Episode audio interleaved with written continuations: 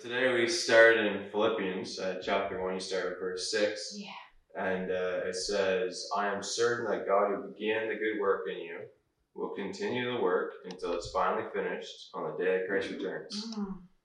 And I mean, that right there, it's just like any issues we have as- as Christians is just because we don't trust the process.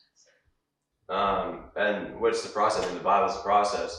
So like you can be doing everything correctly. You can be living your life out the way that the Bible kind of tells you to lay out. But if your mindset isn't there, if you're not trusting that process, if you're not believing in that finished work, it's really not going to avail you much. You're going to run into roadblocks and not really Right. know what's happening. And then you went to Why would you Hebrews. say that? Why would you say that? Can you qualify it? Yeah, so one second. So you go to Hebrews, and um, the Bible says in Hebrews 8 or 7, Yeah. um, starting at 18, actually, no, we'll start at 17. Halfway down, it says that he's talking about Jesus here, and it says that he's a priest forever in the order of Melchizedek. Yes, the old requirement about priesthood was set aside because it was weak and useless, which this right here is, is explaining Right. the works. That's weak and useless. Following the wor- the the law is weak and useless. Yeah.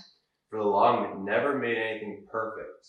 It made it good. It didn't make it perfect. That's right. But now we have confidence in a better hope, which is the finished product Yes. through which we draw near to God. The new system was established um, by a solemn o- oath. Aaron's desc- descendants became priests without an oath, but there was an oath regarding Jesus. Yes. And it says, The Lord has taken this oath and will not break his vow. You know, we got to trust the process. That's right. It's a finished work.